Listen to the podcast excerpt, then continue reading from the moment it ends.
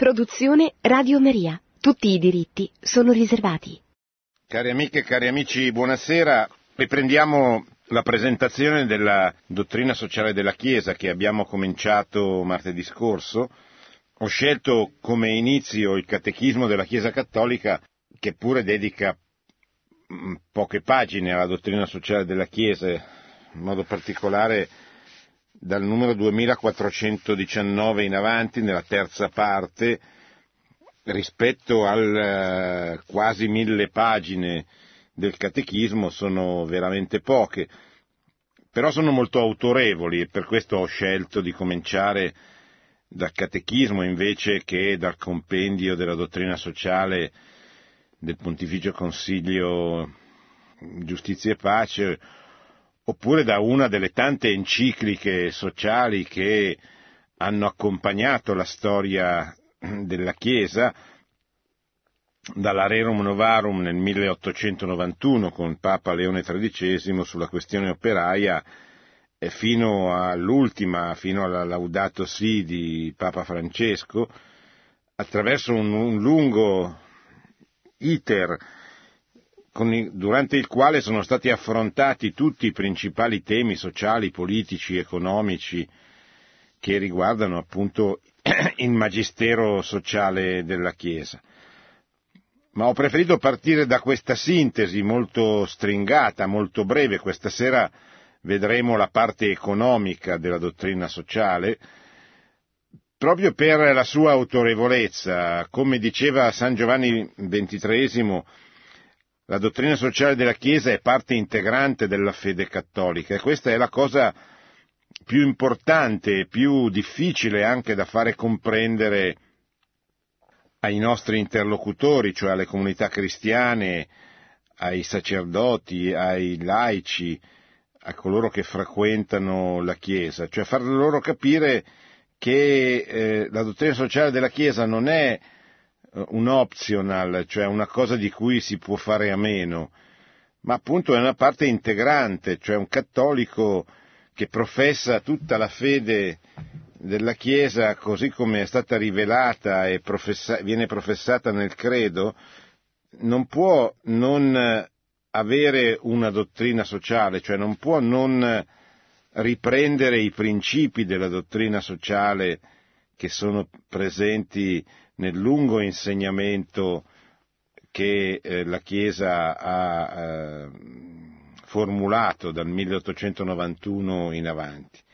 E non perché la dottrina sociale della Chiesa cominci con la Rerum Novarum nel 1891. La dottrina sociale della Chiesa comincia con la creazione e certamente è dentro nella rivelazione, nella, nella Sacra Scrittura, nella rivelazione della creazione, della natura. Nella natura, contemplando, osservando la natura, noi ci rendiamo conto che Dio ha scritto delle leggi che la regolamentano, la caratterizzano e sono delle leggi che la ragione dell'uomo, la mente umana può capire, può cogliere, anche se non ha il dono della fede. Naturalmente con la fede, con il dono della fede, eh, questa capacità di comprensione va molto oltre, va, va più in profondità. Però questo è importante perché questo è quello che ci permette di, di parlare della dottrina sociale della Chiesa, dei principi che la, che la caratterizzano, eh, che so, del primato della persona, eh, dell'importanza della libertà, dei corpi intermedi, della proprietà privata, della destinazione universale dei beni, del principio di sussidiarietà o di solidarietà, del bene comune, tutti questi principi noi possiamo parlarne anche con coloro che non sono cristiani, perché sono dei principi che la ragione umana può capire, eh, può intuire, può cap- rendersi conto, come diceva Sant'Agostino, ai, ai pagani, dice ma dove trovate voi dei cittadini migliori dei cristiani? Cioè di coloro che rispettano la proprietà altrui, rispettano la famiglia altrui, la moglie o il marito altrui, non dicono le bugie, dicono la verità, santificano la festa, onorano i genitori, onorano la patria, non rubano, non ammazzano. E dove trovate dei cittadini migliori? Anche solo da questo punto di vista, e certamente questo non è, è così l'essenza fondamentale del cristianesimo, ne è una conseguenza, ma anche solo da questo punto di vista eh, il cristianesimo dovrebbe essere benedetto da tutti i governanti, perché qualora i governati fossero cristiani e si impegnassero veramente nel loro essere cristiani, eh, sarebbero dei, dei cittadini modelli. Purtroppo sappiamo che poi anche i cristiani peccano, sbagliano, eh, però hanno, hanno dei valori, hanno dei principi che nella misura in cui li conoscono e li mettono in pratica permettono loro di, eh, di vivere bene e di far vivere bene di far con, e di convivere bene con eh, le altre persone, con le altre famiglie all'interno della società. Questa sera ci occuperemo dell'aspetto economico della dottrina sociale della Chiesa, che troviamo sempre nella terza parte del catechismo della Chiesa Cattolica, sotto il titolo nel paragrafo l'attività economica e la giustizia sociale, che comincia dal, dal numero 2426 per chi avesse e volesse seguire con il catechismo della Chiesa Cattolica, che, lo ripeto, è il catechismo del Concilio Vaticano II che viene promulgato da San Giovanni Paolo II nel 1992 ed è estremamente autorevole per quello che io parto da, lui, parto da questo testo, perché è, eh, è, soltanto, è, la sec- è la seconda volta che la Chiesa fa un testo così importante, un catechismo universale, l'aveva fatto soltanto in occasione del concilio, in, in, in seguito al concilio di Trento, ed è il catechismo il catechismo appunto del Concilio di Trento o catechismo romano del XVI eh, secolo. Questo catechismo è il secondo catechismo universale. In duemila e rotti anni di vita la, storia, la Chiesa ha fatto soltanto due catechismi universali, poi ne ha fatti tanti altri, a cominciare dal, dal, dal catechismo di San Pio X, sul quale hanno studiato generazioni e generazioni, che però non ha la stessa autorevolezza, eppur essendo il catechismo che il Papa, appunto San Pio X, volle per la sua diocesi, non è un catechismo universale, cioè non è un catechismo al quale, alla cui stesura hanno partecipato i vescovi di tutto il mondo, seguendo le indicazioni e poi verificando i contenuti un, del lavoro fatto da una commissione scelta dal Papa, da Giovanni Paolo II, presieduta dall'allora cardinale Ratzinger, della quale faceva parte anche un vescovo italiano che purtroppo è mancato da un po' di anni, Monsignor Sandro Maggiolini, che era anche vescovo qui vicino dove sta Radio Maria, il vescovo di Como. Ebbene, dicevo, questa sera ci occupiamo di, dell'economia e con una premessa, cioè l'economia è importante nel mondo di oggi e non facciamo fatica a rendercene conto. Possiamo dire però che è troppo sopravvalutata la sua importanza. E questa è certamente una delle cose prime che bisogna dire proposito, a proposito dell'economia, cioè l'uomo non vive veramente solo di pane. E l'uomo moderno, meglio l'uomo postmoderno, l'uomo dei nostri tempi, l'uomo di oggi, è un uomo che è veramente vittima di questa sovraesposizione, sovra, valutazione dell'economia e in modo particolare della finanza nella vita dei popoli, nella vita anche dei singoli, delle famiglie. Eh, sembra che sia il problema principale, se non l'unico. Basta leggere i giornali, ascoltare i telegiornali, rendersi conto per rendersi conto di come eh, il primo problema sia come, per, anche per giudicare i governi, per giudicare l'operato dei partiti, per scegliere chi votare o chi non votare, si, si parte sempre da qui, dall'economia, si parte dalla finanza ancora di più. Come stanno i mercati dopo che sono stati scelti i governi, eh, qual è la politica economica, che poi più o meno ormai le politiche economiche dopo la fine del comunismo si assomigliano un po' tutte, non ci sono grandi differenze fra la destra, la sinistra, fra le varie proposte, eccetera.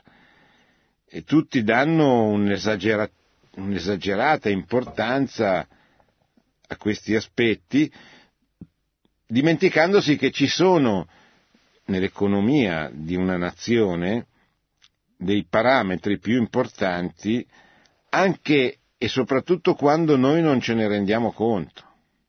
Per esempio oggi noi non ci rendiamo conto che il dramma del nostro paese e in generale dell'Occidente, ma in modo particolare del nostro paese, il vero dramma è che non nascono più bambini. E un paese in cui non nascono più bambini è un paese destinato alla morte, destinato a morire destinato a finire, a suicidarsi. Il suicidio demografico è, e il suicidio demografico non è una conseguenza della disoccupazione, della crisi economica, se non in piccola parte. Il suicidio demografico è una conseguenza di una scelta culturale che investe le famiglie, i giovani soprattutto, e quelli che potrebbero mettere al mondo dei figli, ecco perché dico che non è un problema economico, certamente è acuito dall'economia, eh, dove l'economia va meglio è più facile anche mettere al mondo dei figli, l'esperienza della Francia che ha eh, defiscalizzato e, e, ha, e, ha, favorito tantissimo la nascita di tanti figli, m- molti, più della metà ormai fuori dal matrimonio, però certamente il fatto che il mettere al mondo un figlio in Francia permetta una drastica riduzione del carico fiscale favorisce. Però il vero problema, se noi andiamo anche a osservare i dati e ci rendiamo conto che eh, la crisi demografica investe le regioni ricche, le famiglie ricche, non soltanto e quindi non può essere ricondotta a una crisi economica. Allora, questo è il vero problema. E l'altro grande problema è che non ci si sposa, ma non, non è che non ci si sposi perché non ci sono le condizioni economiche che lo permettono, che pure è una cosa che incide, ma non ci si sposa perché non c'è più la cultura della famiglia. Cioè la famiglia non è più ritenuta come un bene, non è più ritenuta come un ideale, non è più ritenuta come qualche cosa di desiderabile e che quindi bisogna fare di tutto per realizzarla. Si tende ad andare a convivere, oggi non si tende più neppure ad andare a convivere, si sta a casa propria e, e così non nascono le famiglie, non, non ci si sposa, non nascono bambini e questa è la fine di un'epoca, di una civiltà, di una società, eccetera. Ora, è vero che su tutte queste cose incide la crisi economica, ma non è la causa principale. E proprio la prima cosa che bisognerebbe spiegare quando eh, si parla di economia è dire guardate che gli, gli stiamo dando troppa importanza. E finché continuiamo a dare troppa importanza, a usare i parametri, partendo i parametri per scegliere, per decidere, eccetera, partendo dall'economia, eh, andremo nella direzione sbagliata o, o comunque non andremo da nessuna parte.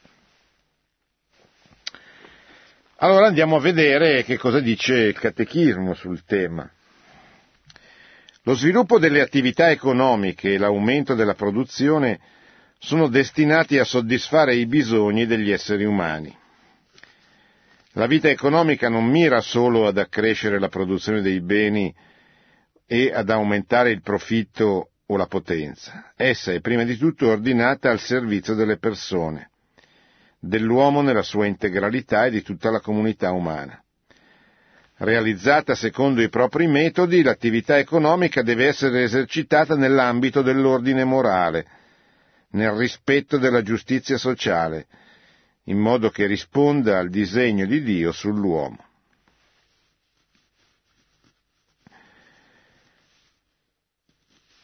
Allora vediamo un po' cosa dice il catechismo su questo primo punto, cosa, cosa si può dire di, co, di quello che, scrive, che è scritto nel catechismo su questo punto. A che cosa mira l'attività economica? Mira a servire quella realtà che è il fondamento di tutto, che è la persona. Cioè tutta la dottrina sociale della Chiesa, tutto il magistero sociale della Chiesa, alla fine ha come obiettivo la persona, il suo benessere temporale, cioè nel, nel tempo, e nell'eternità e spirituale.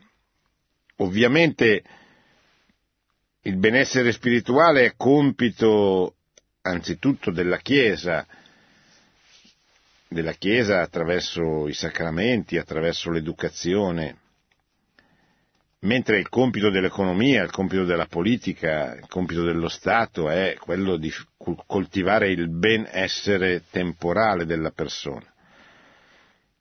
Però le due cose non sono mai drasticamente, radicalmente separate, quindi si intersecano perché la persona è una, fatta di anima e di corpo. Allora, eh, la prima cosa da tenere presente è che il corpo è importante, ma, ma non è più importante dell'anima, anzi semmai il contrario. Quindi l'economia che serve il benessere della persona, il benessere materiale del corpo, diciamo così, è importante perché, come diceva un predicatore degli esercizi di Sant'Ignazio, anche i santi mangiano a mezzogiorno, quindi non è che il cristianesimo non è una religione aerea, disincarnata, è la religione dell'incarnazione, quindi conosce, Cristo conosce benissimo le nostre esigenze, i nostri bisogni, la nostra materialità, perché si è fatto carne come noi, si è fatto uomo, anche per, per valorizzare la, l'umanità nel senso proprio corporeo, materiale del termine. Il verbo si è fatto carne, non si è fatto un'altra cosa. Quindi la carne è, è importante, la carne è benedetta da Dio, cioè Dio non ha non è un, uno spiritualista, cioè non è, non è aereo, ha presente che avere, ha perfettamente, è perfettamente consapevole di aver creato l'uomo maschio e femmina, anima e corpo. E quindi il corpo, che è il Tempio dello Spirito Santo, è importante, tanto importante che è destinato a risorgere e a vivere nell'eternità. Allora, la, la persona anzitutto e l'attività economica deve essere esercitata nell'ambito dell'ordine morale. L'ordine morale è qualcosa che l'uomo trova, non inventa, non crea, ma trova nella realtà della creazione. Vedete, qui c'è già la grande differenza radicale, fondamentale differenza tra la dottrina sociale della Chiesa e le ideologie. La dottrina sociale della Chiesa non inventa, non è il prodotto di un'invenzione umana, ma la dottrina sociale della Chiesa riflette, cioè si sforza di fornire, come dicevamo la, la volta scorsa, dei principi di riflessione formula dei criteri di giudizio offre orientamenti per l'azione. Questo è il compito, questo è quello che fa la dottrina sociale della Chiesa. Non, da, non dà delle soluzioni tecniche né alla politica né all'economia, ma formula dei principi di riflessione, dà delle indicazioni eh, per l'azione, ti mette a disposizione, ti fornisce dei criteri di giudizio. Poi sei tu sono io, è ciascuno che deve usare la propria responsabilità e la propria libertà per prendere delle iniziative, per prendere delle decisioni alla luce di quei criteri che gli sono stati forniti dalla dottrina sociale della Chiesa. Quindi la dottrina sociale della Chiesa non sceglie, non entra nel campo delle scelte tecniche politiche, ma ti fornisce i criteri perché le tue scelte possano essere così, le più responsabili possibili. Questo vale anche per l'economia, cioè l'economia, le scelte di politica economica, le scelte economiche devono stare dentro nell'ordine morale, cioè in quell'ordine che, che Dio ha dato all'uomo creandolo, non che l'uomo ha, ha inventato, non, non, è, non è una scelta dell'uomo, non è una scelta degli uomini. Vediamo adesso il lavoro. Il lavoro umano, sul lavoro c'è una grande enciclica beh, relativamente recente, sono passati più di 30 anni, di San Giovanni Paolo II, la sua prima enciclica sociale del 1980 si chiamava Laborem Exercens, si chiama Laborem Exercens. Il lavoro umano proviene immediatamente da persone create ad immagine di Dio e chiamate a prolungare le une con le altre e per le altre l'opera della creazione sottomettendo la terra. Cioè Dio attraverso il lavoro ti chiede, ci chiede di sottomettere la terra, di, con, di continuare in qualche modo l'opera della creazione divina. E, ehm, creando un mondo migliore, cioè mettendo la propria intelligenza, il proprio entusiasmo, la propria forza al fine di creare un mondo più bello, più, più giusto, più, più, più secondo il progetto di Dio. Il lavoro quindi ha un dovere, chi non vuole lavorare neppure mangi, dice San Paolo nella seconda lettera ai Tessalonicesi. Il lavoro esalta i doni del creatore e i talenti ricevuti. Può anche essere redentivo, cioè può aiutare a redimere. Sopportando la penosa fatica del lavoro in unione con Gesù, l'artigiano di Nazareth il crocifisso del Calvario, l'uomo in un certo modo considera, coopera con il Figlio di Dio nella sua opera redentrice. Si mostra discepolo di Cristo portando la croce ogni giorno nell'attività che è chiamato a compiere. Il lavoro può essere un mezzo di santificazione e un'animazione delle realtà terrene nello Spirito di Cristo.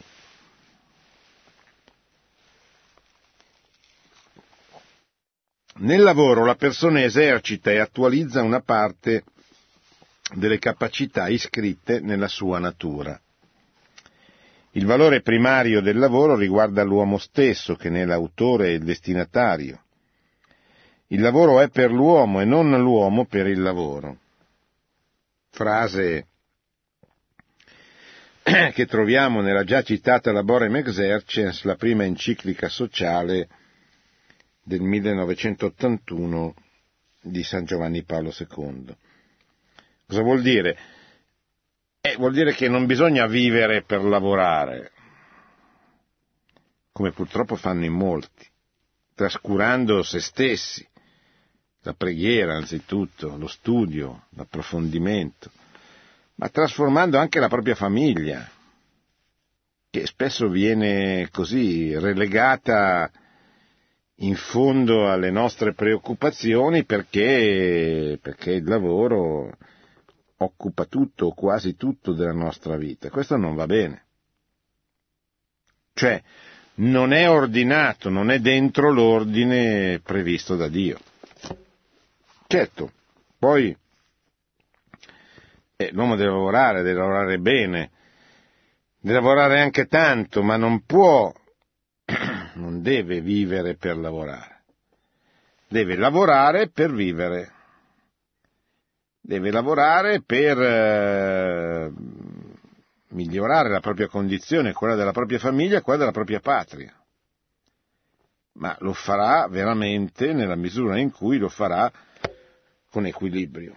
Ciascuno deve poter trarre dal lavoro i mezzi di sostentamento per la propria vita e per quella dei suoi familiari e per servire la comunità umana. 2429. Ciascuno ha il diritto di iniziativa economica. Ciascuno userà legittimamente i propri talenti per concorrere a un'abbondanza di cui tutti possano godere e per raccogliere dai propri sforzi i giusti frutti. Procurerà di conformarsi agli ordinamenti emanati dalle legittime autorità in vista del bene comune. Quindi ciascuno ha il diritto di iniziativa economica. Questo è un punto importante perché è esistita un'ideologia, esistono ancora paesi che praticano questa ideologia che è il comunismo, il marxismo-leninismo, che negando il diritto alla proprietà privata di fatto nega a ciascuno di poter prendere delle iniziative economiche che non siano autorizzate dallo Stato. Perché nella prospettiva marxista lo Stato occupa tutta la sfera della, tutta la società e la sostituisce completamente, nel senso che vietando l'iniziativa privata, la proprietà privata, lo Stato eh, diventa, prende il posto dei datori di lavoro, diventa l'unico datore di lavoro, nazionalizza tutto, statalizza tutto, abolisce la proprietà privata e che era, secondo Marx, l'essenza del suo pensiero, l'essenza del comunismo. Quindi è molto importante avere presente questo, cioè il, lo, i, i, i, o, ognuno ha diritto ad iniziativa economica e eh, anche se questa iniziativa economica di, di ciascuno deve eh, essere vista in una prospettiva di bene comune. Il bene comune che cos'è? è il bene della comunità, è il bene della famiglia, è il bene della patria, è il bene di tutte le aggregazioni che gerarchicamente appunto vanno dalla famiglia fino alla massima autorità politica. Il bene comune è quel bene di tutti che armonizza gli interessi di tutti, i valori di tutti, eh, i sacrifici di tutti, li mette insieme e ne viene fuori il bene della famiglia, così come esiste il bene comune di una, di una, di una nazione, che non è soltanto la somma dei singoli beni delle singole persone, ma è il bene della comunità, quindi il bene delle persone certamente, dei corpi intermedi certamente, quindi delle famiglie, delle scuole, degli ordini professionali, dei sindacati, cioè di tutte quelle aggregazioni che stanno fra l'individuo e lo Stato. E poi in ultima analisi il bene comune è il bene della comunità, che è un po' un, un insieme di tutti questi beni particolari e però qualche cosa di più qualche cosa di più che ci permette di dire che il bene della mia famiglia non è il bene di uno più uno più uno più uno, non è il bene del marito più quello della moglie più quello dei figli, eccetera, ma è il bene di quella comunità che si è costituita. Questo vale anche da un punto di vista soprannaturale, se vi ricordate, e avremo modo di parlarne, le apparizioni della Madonna a Fatima, esattamente quasi cento anni fa, nel 1917, da partire dal mese di maggio fino al mese di ottobre, eh, sono precedute da tre apparizioni dell'angelo del Portogallo, cioè le nazioni hanno un angelo, un angelo custode per loro, così come ciascuno di noi ha il proprio angelo custode, ciascuna famiglia ha un angelo preposto, diciamo così, alla protezione e ciascuna nazione, ciascuna patria ha un angelo specifico per lei. La vita economica, siamo al 2430, chiama in causa interessi diversi, spesso tra loro opposti. Così si spiega l'emergere dei conflitti che la caratterizzano, che caratterizzano la vita economica. Si farà di tutto per comporre tali conflitti attraverso negoziati che rispettino, rispettino i diritti e i doveri di ogni parte sociale. I responsabili delle imprese, i rappresentanti dei lavoratori, per esempio le organizzazioni sindacali ed eventualmente i pubblici poteri. Quindi il problema della vita economica è l'armonizzazione di tutti questi interessi delle diverse parti che contribuiscono a realizzare il bene comune. Qual è la responsabilità dello Stato? L'attività economica, vi leggo Giovanni Paolo II, la grande enciclica di San Giovanni Paolo II, scritta nel 1981, nel centenario della Rerum Novarum, è, merita di essere veramente letta perché è un'enciclica completa, che viene due anni, solo due anni dopo, eh, che, che, viene in, uh, scusate, 1991, non mille, no, no, 1991 è la centesimus annus di Giovanni Paolo II, 1891 è la Rerum Novarum di Leone XIII. Ebbene, perché è importante? Perché Due anni dopo la caduta del muro di Berlino, questa enciclica di Giovanni Paolo II ripercorre tutta la storia della, della, della, della dottrina sociale della Chiesa dei cent'anni precedenti e, eh, e, analizza anche il significato, l'importanza, il perché, per quanto si possa indagare, di questa caduta del muro di Berlino, di questa fine dell'Unione Sovietica, di questo nuovo mondo dentro il quale l'umanità, il mondo occidentale di fatto è entrato e sta entrando e sono proprio questi i, i primi mesi, diciamo così, i primi periodi, i primi giorni di di questa nuova realtà che è la, il mondo senza la guerra fredda, cioè senza la contrapposizione fra i due blocchi che aveva caratterizzato il mezzo secolo precedente, dalla fine della, prima, della seconda guerra mondiale fino appunto al 1989. La responsabilità dello Stato. L'attività economica, dice Giovanni Paolo II, in particolare quella dell'economia di mercato, non può svolgersi in un vuoto istituzionale, giuridico e politico. Essa suppone, al contrario, sicurezza circa le garanzie delle libertà individuali e della proprietà, oltre che una moneta stabile e servizi pubblici efficienti.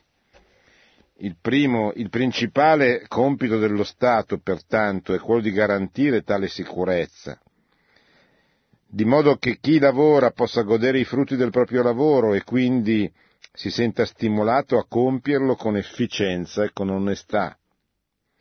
Compito dello Stato è quello di sorvegliare, guidare l'esercizio dei diritti umani nel settore economico. In questo campo, tuttavia, la prima responsabilità non è dello Stato, bensì dei singoli e dei diversi gruppi e associazioni di cui si compone la società.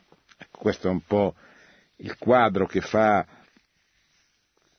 ormai parecchi anni fa, San Giovanni Paolo II, descrive, fotografa questa situazione che, che ci deve fare riflettere. Ecco. I responsabili delle imprese, essi hanno davanti alla società la responsabilità economica ed ecologica delle loro operazioni. Hanno il dovere di considerare il bene delle persone, non soltanto l'aumento dei profitti.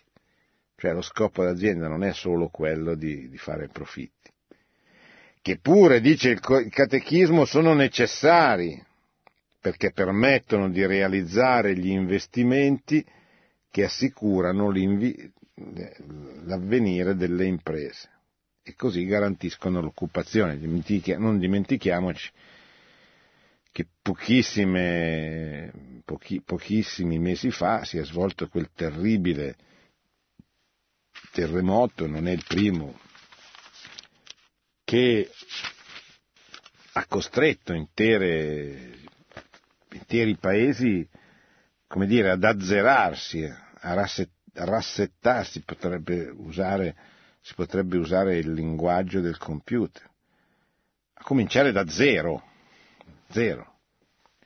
Allora è chiaro che qui l'intervento dello Stato è importante, molto importante purché non porti la corruzione, le lungaggini la burocrazia.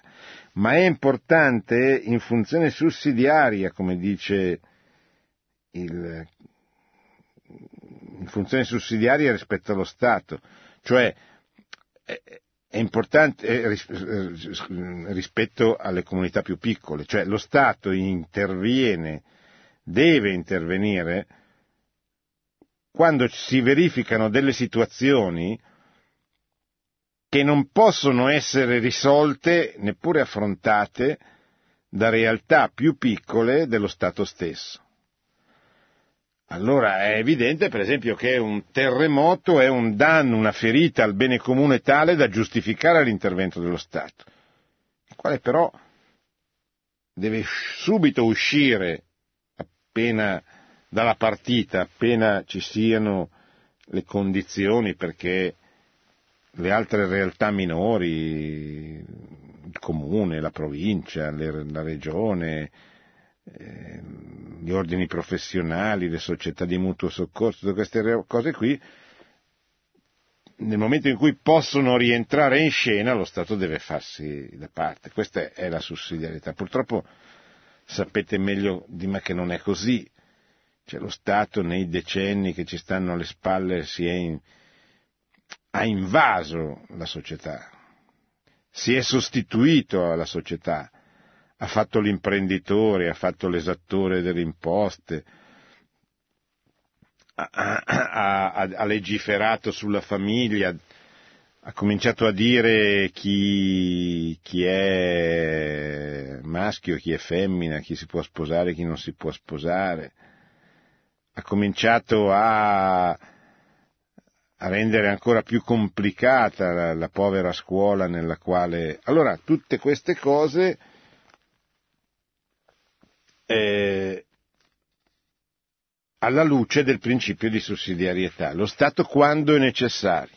C'è uno slogan bellissimo, tanta libertà quanta è possibile, tanto Stato quanto è necessario. Non tanto Stato, come è stato purtroppo fatto negli anni successivi all'unità d'Italia nel nostro Paese. Sempre più Stato, sempre più Stato, arrivando alla situazione drammatica di oggi dove c'è un, un disastro, un debito pubblico dello Stato enorme che condiziona tutta la vita non solo economica ma anche politica del, del Paese. L'accesso al lavoro, alla professione deve essere aperto a tutti, tutti devono poter lavorare, senza ingiusta discriminazione a uomini o a donne, a chi è in buone condizioni psicofisiche e disabili, agli autoctoni e agli immigrati. Tutti, nei confronti di tutti dobbiamo avere la massima attenzione a integrarli purché rispettino le nostre caratteristiche, questo è importantissimo. devono capire che ci sono delle regole, che, sono, che queste regole vanno rispettate, però devono essere aiutati a integrarsi. Il giusto salario, non dare la giusta mercede agli operai era uno dei, dei peccati che grida vendetta al cospetto di Dio. Giusto salario, frutto legittimo del lavoro. Rifiutarlo o non darlo a tempo debito può rappresentare una grave ingiustizia. Per stabilire l'equa remunerazione si deve tener conto sia dei bisogni sia delle prestazioni di ciascuno. Il lavoro dice la Gaudium et Spes del Concilio Vaticano II, va remunerato in modo tale da garantire una, i, i mezzi sufficienti per permettere al singolo e alla sua famiglia una vita dignitosa, sul piano materiale, sociale, culturale e spirituale, corrispondente al tipo di attività e grado di rendimento economico di ciascuno, nonché alle condizioni dell'impresa e al bene comune. Lo sciopero è moralmente legittimo, certo, ma solo quando appare come lo strumento inevitabile, o quantomeno necessario in vista di un vantaggio proporzionato. Diventa moralmente inaccettabile allorché è accompagnato da violenze oppure gli si assegnano obiettivi non direttamente connessi con le condizioni di lavoro o in contrasto col bene comune. È ingiusto non versare agli organismi di sicurezza sociale i contributi stabiliti dalla legislazione ordinaria, dalla legislazione delle legittime autorità. La disoccupazione per carenza di lavoro quasi sempre rappresenta per chi ne è vittima un'offesa alla sua dignità e una minaccia per l'equilibrio della vita. Oltre al danno che egli subisce personalmente, numerosi rischi ne derivano per la sua famiglia. E ci fermiamo per questa settimana.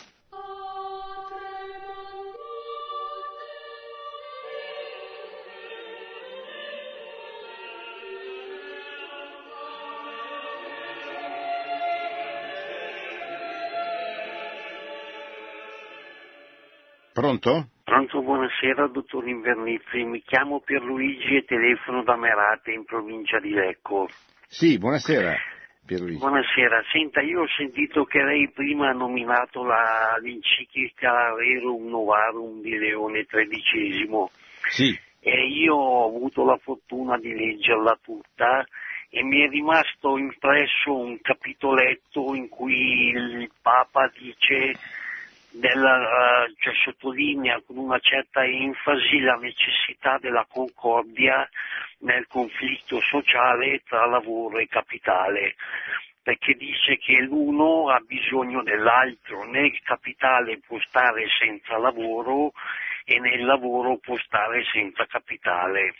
Sì. Eh, il punto a cui volevo arrivare era questo, no? continua il Papa che la Chiesa guidata dagli insegnamenti di Cristo mira più in alto, cioè a riavvicinare il più possibile le due classi e a renderle amiche.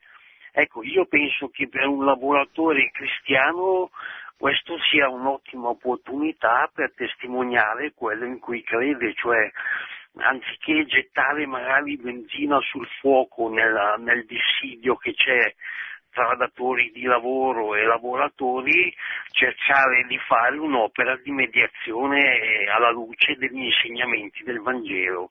La ringrazio.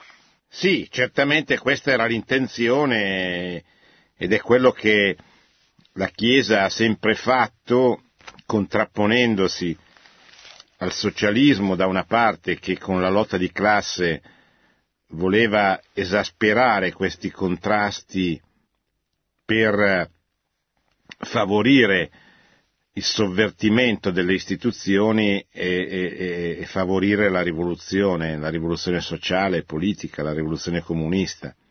Dall'altra parte contrapponendosi anche all'avidità, all'egoismo dei datori di lavoro, dei, capital, dei grandi capitalisti che eh, sfruttavano, soprattutto nel, nella seconda metà dell'Ottocento, sfruttavano l'assenza di, di forme di difesa per, degli operai, tipo organizzazioni sindacali e altre cose, per sfruttarli, lavoro minorile, i bambini, le donne. E la Chiesa, mettendo al centro la, della riflessione la questione operaia con l'Rerum Novarum, ha indicato i, i due errori, soprattutto l'errore rappresentato dal, dal rimedio peggiore della, della, malattia che si voleva curare, cioè il rimedio sarebbe stato il socialismo, ma anche senza fare sconti all'avidità, all'ingiustizia che era molto diffusa. Ecco. Pronto? Pronto? Buonasera signora. Buonasera professore. Allora, desideravo portare... Da dove chiama signora? Eh, da Milano, Maria Teresa. Sì, eh, allora, portare questa testimonianza eh, che è un percorso eh, ormai, perché eh, io porto avanti come insegnante in pensione un gruppo eh, disabili e non all'interno dell'ANFAS di Milano e mh, faccio fare mh, laboratori di poesia e prosa e proprio siamo partiti eh, dal, volta scorsa dal cantico delle creature e quindi tutta una, a che fare con il, con il creato. Poi essendo venuto fuori eh, il discorso della eh, enciclica Laudato sì, ecco non mi passo vero di poter proseguire questo discorso eh, che eh, appunto ha, ha, ormai parecchi elaborati, è in costruzione questo libricino e appunto sulla natura e i danni, eh, tutto quanto insomma viene nominato nel, nel testo, poi poesie per Papa Francesco e problemi sociali eh, che sono di varia natura, come ben sappiamo, ecco, la violenza, i migranti, la guerra, eccetera. Ecco, abbiamo avuto un, già un riconoscimento la prima volta, da Roma è venuto il, proprio un incitamento a proseguire eh, su questa strada e quindi adesso siamo intenzionati, se possibile, prenderò già accordi con la Curia, già ho telefonato per far conoscere questo successivo eh, Bene. Diciamo, elaborazione. Grazie, grazie, grazie della testimonianza. Pronto? Buonasera. Buonasera. Buonasera.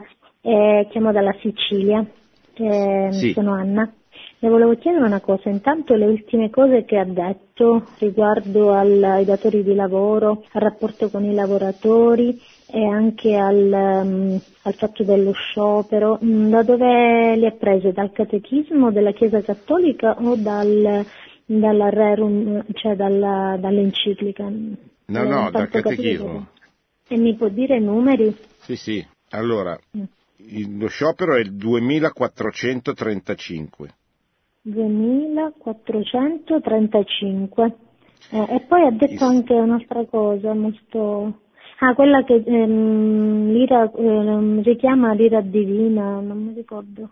Un'altra cosa No, ho detto di non avere... che non dare la giusta mercede agli operai Eh, è, uno, questo, questo. è uno dei peccati che gridano vendetta al cospetto di Dio, così si esprime si esprimeva il catechismo di San Pio X, qui poi cambiano le parole, però il concetto è che è un grave peccato. Ecco.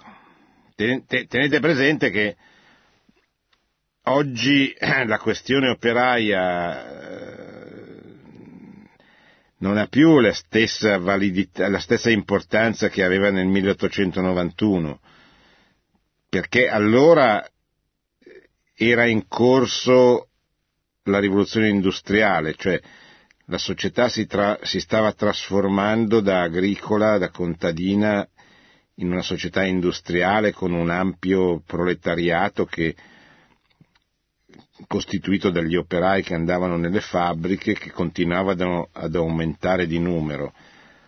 Oggi gli operai continuano a diminuire di numero, perché eh, il sistema di produzione è cambiato moltissimo, nel senso che gli uomini sono sempre meno necessari, vengono sostituiti dalle macchine, il lavoro si è spostato per la gran parte nel cosiddetto terziario, che è un lavoro commerciale, ma non certamente da, da, da operai alla catena di montaggio come poteva essere 50 anni fa, ecco. Quindi anche il discorso economico sugli operai, cioè, ci sono ancora, però non sono più una forza sociale rilevante. Ecco. Pronto? Sì, buonasera professore Invernizzi, sì, volevo ringraziarla per questa conversazione sul tema del lavoro. E mh, credo che eh, sia anche molto utile un confronto con quella che era la, la grecità, la, la, la Grecia e, e, il Papa Benedetto XVI ci ha molto parlato del rapporto tra cristianità, Grecia, ebraismo. E c'era un testo di Anna Arendt molto interessante in cui si diceva che veramente il cristianesimo è stata la prima forza culturale che ha valorizzato il lavoro perché eh, i greci lasciavano il lavoro solo agli schiavi, però eh, metteva anche in guardia Arendt rispetto al fatto che eh, benché spesso si accusino i socialisti anche giustamente di, aver, di essere andati contro la proprietà privata, bisogna anche ricordare il regime delle recinzioni, delle enclosures che i capitalisti hanno operato di fatto sequestrando le terre agli agricoltori mm, per impossessarsene, quindi è anche vero che i socialisti di fatto, eh, pur proponendo qualcosa di sbagliato, si trovavano di fronte a una situazione in cui molti contadini erano stati spogliati delle proprie terre, quindi il lavoro di fatto è diventata una necessità, soprattutto come lavoro alle dipendenze di eh, capitalisti che si erano impossessati di questi terreni, mentre in Grecia, ad esempio, perfino gli schiavi disponevano di una proprietà privata.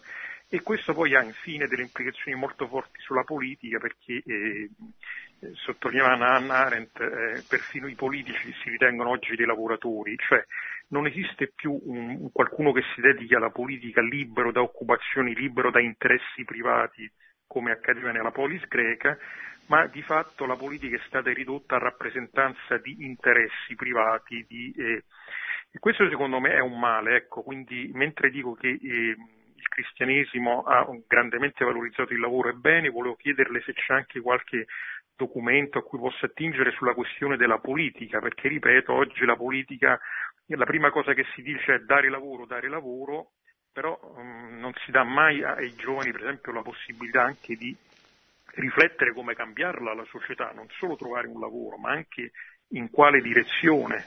La ringrazio. Sì.